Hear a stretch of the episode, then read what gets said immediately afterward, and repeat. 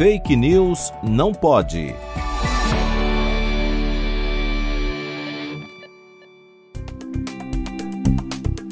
No início da pandemia, o Centro de Controle e Prevenção de Doenças, o CDC, conduziu um estudo em parceria com cientistas americanos que avaliava a sobrevida do vírus da Covid-19 em diferentes superfícies.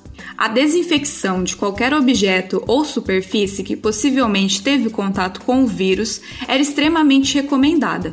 Contudo, no dia 5 de abril de 2021, o CDC atualizou seu posicionamento.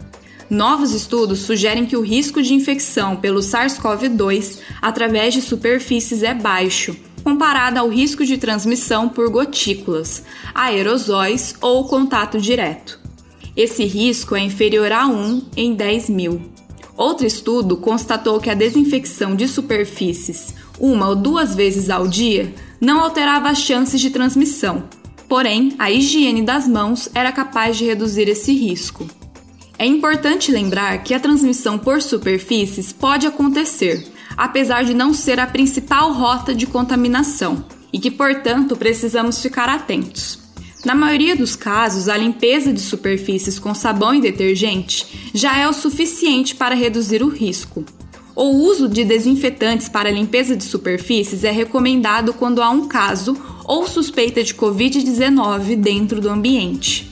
O risco também pode ser reduzido com a lavagem regular de mãos e o uso de máscaras, para evitar a deposição de partículas contaminadas.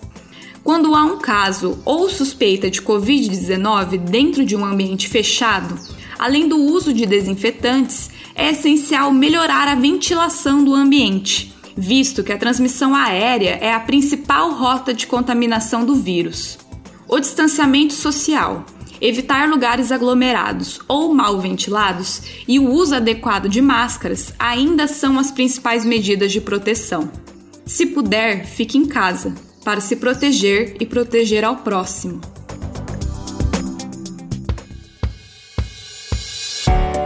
Fake News não pode.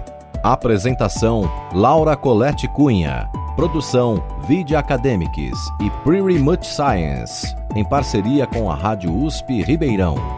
Revisão: João Vitor Guimarães Ferreira.